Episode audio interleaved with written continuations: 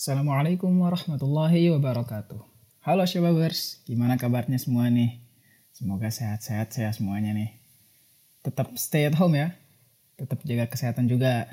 Cuci tangan pakai sabun, jaga kebersihan, dan jangan lupa juga tetap berdoa dan tawakal sama Allah. Supaya kita semua selalu dalam lindungannya.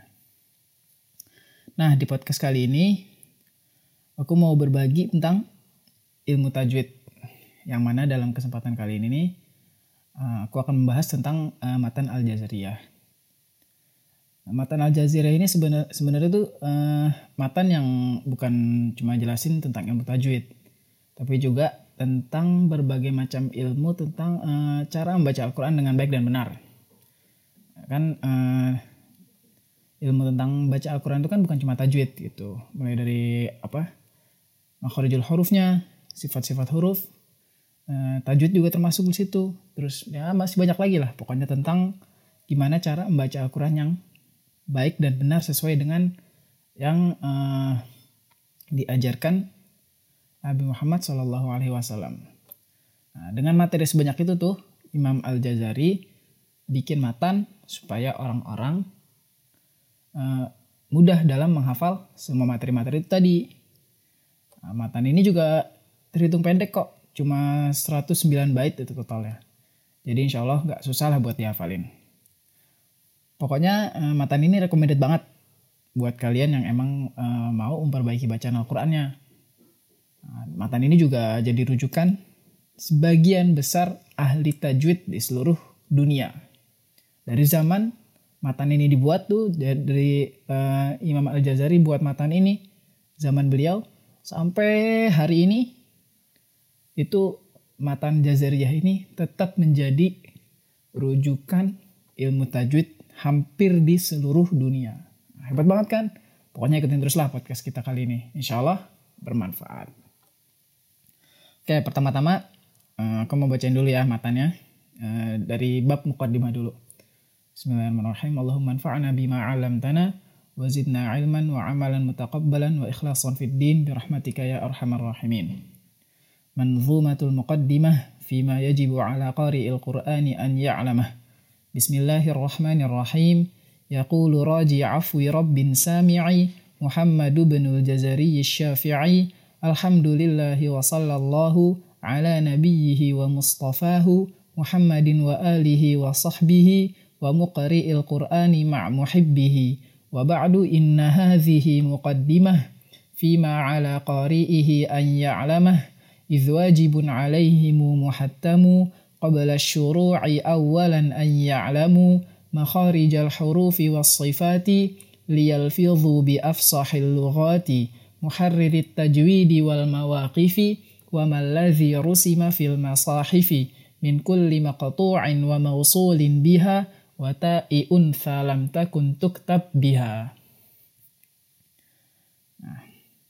بسم الله الرحمن الرحيم. Yaqulu raji'a fi rabbin sami'i Muhammad bin al-Jazari Syafi'i. Nah, uh, Imam Al-Jazari ini berkatalah Imam Al-Jazari uh, rahimahullah taala uh, yang bernama Muhammad bin Jazari disebutin di matan ini Muhammad bin Jazari Asy-Syafi'i. Nah, kita kenal dulu sama uh, Syekh uh, apa Imam Al-Jazari dulu ya. Nah, beliau ini merupakan Syekhul Qurra dan Muhaddis. Jadi beliau ini Syekh dalam ilmu qiraat dan ilmu hadis. Uh, bukan itu aja sih sebenarnya. Masih banyak lagi tentang apa uh, keilmuan-keilmuan beliau tuh luas banget gitu. Tapi yang paling terkenal sampai sekarang itu tentang ilmu qiraatnya dan ilmu hadisnya. Tapi yang paling terkenal tuh ilmu qiraat lah. Nah, beliau ini menjadi pemimpinnya para ahli tajwid atau menjadi rujukannya para ahli tajwid dari zaman uh, beliau sampai sekarang yang tadi kita bahas juga terus menjadi uh, syekhnya dunia kiroat dari zaman beliau sampai zaman sekarang nah itu pokoknya beliau tuh benar-benar apa menjadi matahari menjadi syamsuddin menjadi mataharinya agama dalam uh, ilmu kiroat dan ilmu dalam mempelajari cara baca Al-Quran. Nama beliau ini adalah Muhammad bin Muhammad bin Muhammad. Jadi uh, Muhammad tiga kali. Muhammad bin Muhammad bin Muhammad bin Ali bin Yusuf Al-Jazari. Nah, Al-Jazari ini dinisbahkan kepada uh, daerah kelahiran beliau. Jadi uh, yang sekarang itu jadi daerah namanya daerah Butan, negara Butan. Kalau kalian pernah dengar itu nama daerahnya daerah Butan sekarang. Kisah kisah kisah kelahiran beliau ini ajaib, ajaib banget. Jadi ayahnya beliau ini merupakan seorang pedagang yang tidak bisa mempunyai keturunan Nah, terus beliau ini, ayah beliau ini berangkat uh, haji pada tahun 750 Hijriah. Nah, uh, saat menunaikan ibadah haji itu, uh, ayah beliau ini meminum air zam-zam dengan niat agar bisa mempunyai anak yang alim. Nah, maka setelah 9 bulan uh, setelah 9 bulan menunaikan ibadah haji, pulang dari ibadah haji, beliau uh, istri beliau langsung hamil dan setelah 9 bulan langsung melahirkan beliau ini. Jadi pas banget setelah 9 bulan beliau pulang haji, beliau uh, Imam Ibnu Jazari ini dilahirkan. Jadi beliau ini lahir pada bulan Ramadan kan setelah Zulhijjah kan Muharram, Safar, Rabiul Awal, Rabiul Tsani, Jumadil Ula, Jumadil Tsani, Rajab, Sya'ban, Ramadan. Nah, Ramadan pas bulan Ramadan ini beliau lahir pada Sabtu malam setelah sholat tarawih pada tanggal 25 Ramadan tahun 751 Hijriah. Nah, Imam Ibnu Jazari ini juga beliau menghafal Al-Quran dan menyelesaikan hafalannya itu 30 juz pada usia 13 tahun. Terus menyelesaikan kiroat secara ifrat atau dia, uh, jadi dalam ilmu kiroat itu ada membaca secara ifrat atau uh, jadi membaca Al-Quran sesuai dengan uh, riwayat bacaan secara ifrat. 30 juz jadi dari juz 1 sampai juz 30 dengan riwayat ini dengan riwayat uh, selanjutnya dengan riwayat selanjutnya gitu uh, beliau menyelesaikan kiroat itu seluruh kiroat. Asyara itu secara ifrat pada usia 15 tahun dan mampu membaca kiroat dengan jamak dengan dikumpulkan itu pada usia 17 tahun. Nah, beliau ini sempat uh, beliau ini sempat berhaji beribadah haji beberapa kali Terus berangkat ke Mesir untuk belajar berbagai macam ilmu. Seperti ilmu fikih, tauhid, balagoh, ilmu bahasa, ilmu usul fikih, hadis, dan bermacam ilmu keislaman lainnya gitu. Supaya beliau semakin luas ilmu keislamannya. Di antara kitab karangan beliau ini selain Matan Al-Jaziri ini ada juga uh, syair apa uh, Nazm Taibatun Nasyar. Taibatun Nasyar ini juga matan tentang ilmu kiroat asyarah. Selain itu juga ada durrah atau tentang durrah ini eh, nazum juga tentang kiroat salas. Eh, selain itu juga masih banyak lagi ke karya-karya beliau. Tapi yang paling terkenal itu Taibatun Nasyar dan Durrah ini dalam ilmu kiroat. Nah, beliau uh, Imam Al-Jazari ini wafat di Shiraz pada tahun pada tanggal 5 Rabiul Awal tahun 833 Hijriah dan dimakamkan di Darul Quran. Darul Quran itu nama yayasan yang beliau bangun di Shiraz itu dan beliau dimakamkan di sana.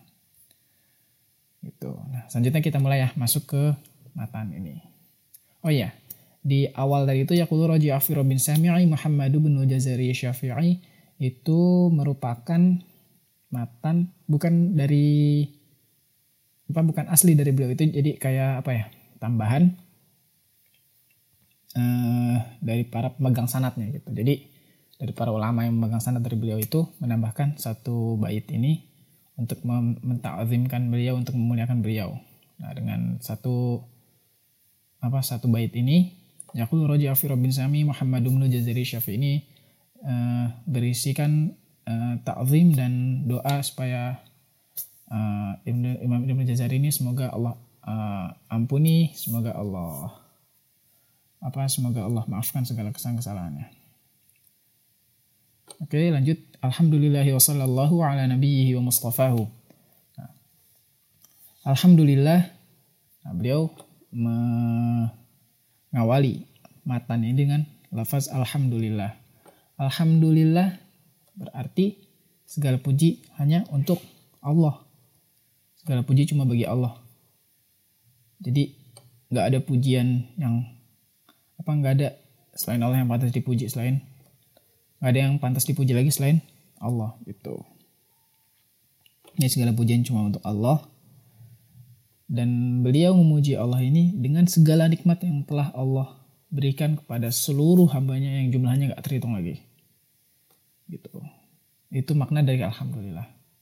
Wassallallahu ala nabihi wa mustafahu. Dan salawat serta salam kepada Nabi Muhammad sallallahu alaihi wasallam nabinya uh, nabinya Allah kan hinya itu kembali ke Allah. Wassallallahu ala nabihi wa mustafahu. Nah. Kemudian dia juga ucapkan salawat ya kepada Nabi Muhammad sallallahu alaihi wasallam uh, Muhammadin wa alihi wa sahbihi wa muqri'il qur'ani ma' muhibbihi. Nah, di sini uh, wa alihi. Nah, di sini ada wa alihi, wa alihi ini artinya dan kepada uh, salawat dan salam kepada Nabi Muhammad SAW beserta keluarganya beliau. Nah, keluarganya di sini nih ada beberapa pendapat ya wa alihi. Nah, siapa sih yang termasuk uh, alihi ini? Keluarganya Rasulullah ini siapa aja sih gitu. Nah, itu banyak perbedaan perbedaan pendapat ulama. Ada yang uh, berpendapat bahwa itu uh, keturunan beliau, keturunan khusus uh, beliau SAW. Ada juga yang berpendapat bahwa itu keturunan beliau dan beserta istri-istri beliau. Ada juga uh, yang berpendapat bahwa itu adalah orang-orang mukmin dari Bani Hashim dan Bani Al-Muttalib. Ada juga yang berpendapat bahwa uh, bahwasanya wa alihi ini ditujukan ini objeknya kepada orang-orang mukmin dari Bani Hashim, Bani Abdul Muttalib dan hmm, keluarga dari istri-istri Nabi Muhammad SAW. Dan ini yang tadi itu orang-orang mukmin berserta Bani Hashim, apa orang-orang mukmin dari Bani Hashim, Bani Abdul Muttalib, eh, Bani Al Muttalib serta istri-istri Nabi ini ini merupakan pendapat yang diambil oleh Ibnu Kasir. Jadi Ibnu Kasir ini berpendapat bahwasanya wa alihi ini adalah orang-orang mukmin dari Bani Hashim, Bani Al Muttalib dan uh, istri-istri Nabi Muhammad SAW ada juga yang satu lagi pendapat terakhir ini uh, bahwasanya uh, keluarga Nabi Muhammad ini adalah uh, seluruh umatnya beliau Sallallahu Alaihi Wasallam. Nah pendapat uh, bahwasanya wa ali ini ada seluruh uh, umatnya beliau ini pendapat dari Imam uh, An Nawawi rahimahullah taala. Lalu selanjutnya wasahbihi. Nah, wasahbihi ini juga uh, ada beberapa pendapat, tapi yang paling kuat itu adalah uh, sahabat Nabi merupakan uh, mereka yang pernah bertemu dengan Nabi Muhammad SAW, beriman kepada beliau dan meninggal dalam keadaan Islam. Nah, jadi masuk semua tuh yang apa namanya yang mau ketemunya cuma sebentar, mau ketemunya lama, mau hadir di majelisnya Nabi, mau apa ataupun jarang emang jarang hadir di majelisnya Nabi Muhammad, ataupun yang emang hadir tapi nggak ngelihat karena emang nggak punya apa nggak bisa ngelihat gitu kan. Pokoknya semua yang pernah bertemu dengan Nabi Muhammad SAW dan beriman kepada beliau dan meninggal dalam keadaan Islam itu termasuk uh, sahabatnya Nabi Muhammad SAW. Terus selanjutnya di sini wa muqri'il Qur'an ma muhibbihi. Wa muqri'il Qur'an ini eh, dimaksud wa muqri'il Qur'an, muqri. Eh, ini maksud muqri ini adalah mereka yang eh, belajar Al-Qur'an dan mempelajari Al-Qur'an. Ma muhibbihi, ma, ma muhibbihi ini ma muhibbihi. Jadi eh, eh, para orang-orang yang mencintai uh, mereka yang belajar dan mempelajari Al-Quran. Gitu. Jadi uh, tadi Imam Al-Jazari ini bersalawat kepada Nabi Muhammad SAW beserta keluarga beliau, sahabat beliau, begitu juga uh, kepada para orang-orang yang belajar Al-Quran dan mempelajari Al-Quran beserta mereka yang mencintai para mm, pengajar Al-Quran dan yang belajar Al-Quran gitu jadi uh, salawat beliau doa beliau ini kepada seluruh yang tadi disebutkan itu gitu Wa ba'du. Inna hadhihi muqaddimah fima ala qari'ihi an ya'lamah. Lalu di bait selanjutnya itu sungguhnya uh, nazm ini, muqaddimah ini gitu kan. Inna hadhihi muqaddimah. Nah, beliau tuh menjelaskan bahwasanya nazm yang beliau buat ini tuh dengan izin Allah merupakan muqaddimah atau apa ya? permulaan atau dasar-dasar lah untuk seorang membaca Al-Qur'an yang harus bisa gitu, harus pelajari. Seorang pembaca Al-Quran itu harus bisa dasar-dasar uh, dalam ilmu baca Al-Quran ini. Kenapa gitu kan? Jelasin lagi nih. Iz wajibun alaihimu muhattamu qabla syuru'i awalan an ya'lamu.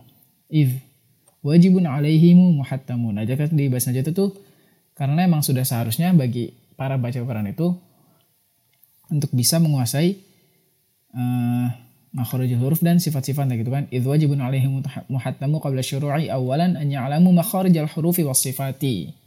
Liyalfidhu bi afsahil lughati. Nah, kenapa mereka harus bisa uh, harus mempelajari dasar-dasar dalam uh, membaca Al-Qur'an ini? Karena uh, dengan mereka mempelajari ini mereka akan bisa membaca Al-Quran dengan uh, dengan tajwid yang benar, dengan yafsahil lugat, uh, dengan fasih. Jadi mereka belajar, mempelajari makhrajul huruf dan sifat-sifat huruf itu supaya mereka bisa membaca Al-Quran dengan fasih, dengan biafsahil lugat itu dengan bahasa Arab yang fasih kan uh, makhrajul huruf dan sifat-sifat ini kan uh, tentang apa mempelajari tentang bagaimana sih huruf-huruf uh, bahasa Arab gitu kan. Di mana sih tempat keluar hurufnya, di mana sih sifat-sifatnya. Nah, itu dipelajari di makhluk huruf dan sifat-sifat huruf itu. Nah, oleh karena itu untuk menjaga keaslian Al-Qur'an ini untuk menjaga otentik ya, supaya tetap otentik gitu. Al-Qur'an ini kita harus mempelajari gimana sih cara apa uh, makhluk huruf dan sifat-sifat huruf yang benar gitu yang yang sebagaimana Rasulullah SAW ajarkan kepada para sahabatnya gitu supaya Al-Quran tetap terjaga gitu. Terus selanjutnya maharrit tajwid wal mawaqifi wa maladzi rusima fil masahifi. Terus selain itu juga uh, tajwid wal mawaqif. Jadi selain itu yang dipelajari dalam dasar-dasar ini makhrajul huruf dan sifat-sifatnya juga. Terus setelah itu juga ada uh, uh, ilmu tajwid tentang ilmu tajwid mahar tajwidi wal mawaqifi wa maladzi rusima fil masahifi. Terus juga uh, hukum-hukum tajwid, terus uh, rosem rosem itu tulisan. Tulisan apa namanya? Uh, ka karena tulisan tulisan bahasa Arab dan tulisan Al-Quran dalam mushaf Utsmani yang turun temurun dari apa dari zaman Umar bin Khattab itu yang ditulis sama Zaid bin Thabit itu uh, tulisannya itu agak berbeda sama bahasa Arab kebanyakan. Kayak misalkan kayak as-sholah as itu kan pakai alif. Sedangkan kalau di Rasul Musmani itu as itu pakai wow as-sholawa tulisannya ada apa ada wawnya kan padahal dibacanya as-sholah itu ada perbedaan di situ-situ. Nah kita harus tahu tuh itu tuh gimana sih kok bisa beda gitu. Nah, itu contoh-contohnya itu disebutin di sini wa maladhiru sima fil musahifi min kulli maqtu'in wa mawsulin biha. Uh, dari semua uh, contoh-contohnya itu ada uh, waktu mausul itu gimana sih cara memotong dan menyambung bacaan Al-Quran itu? Karena terkadang ada juga yang tulisan Eh, innama ainama itu ada yang nyambung ada yang enggak gitu. Miman gitu. Ada yang ada yang minman uh, kan dasarnya min minman. Nah, itu gimana tuh? Apakah boleh wakaf di situ? Apakah itu boleh berhenti di situ atau enggak kan? Karena di rosem itu dia nyambung padahal itu beda kata gitu kita harus tahu itu gimana gimana apa apakah boleh atau tidak cara memotong cara uh, menyambung bacaan Al-Quran itu ayat Al-Quran yang itu gimana juga gitu. Wata salam takun untuk tabiha. Dan uh, uh, tentang tak huruf ta ini ada di Rasul Usmani itu ada yang harusnya tak marbutoh tertulisnya tak maftuhah. Contohnya apa? Contohnya kayak rahmat, ada rahmat, ada uh, kalimat, ada nikmat. Nah, itu ada. Jadi beberapa kata di dalam Al-Qur'an harusnya rahmat itu kan uh, harusnya pakai tak marbutoh rahmah. Nah, ini di Rasul Utsmani ini ada yang tertulisnya rahmat bukan rahmah. Gitu. Nah, ini dibacanya gimana nih? Tetap rahmah atau tetap jadi rahmat? Gitu. Jadi itu kita harus tahu juga supaya untuk menjaga uh, keaslian dan autentikasi Al-Quran. Tuh. Dan selanjutnya itu bab makhrajul huruf. Nah, bab makhrajul huruf ini insya Allah akan kita lanjutkan di podcast selanjutnya. Nah, Alhamdulillah nih harus kita sudah selesai mempelajari bab muqaddimah atau bab pembukaan dari matan Al-Jaziriyah ini. Insya Allah untuk podcast kali ini segini dulu pembahasannya. Nanti untuk bab-bab selanjutnya, insya Allah bakal kita lanjut lagi di lain waktu. Stay tune terus oke okay, di podcast Syababul Quran. Semoga bermanfaat dan semakin menambah rasa cinta kita kepada Al-Quran beserta pemiliknya Al-Quran. Assalamualaikum warahmatullahi wabarakatuh.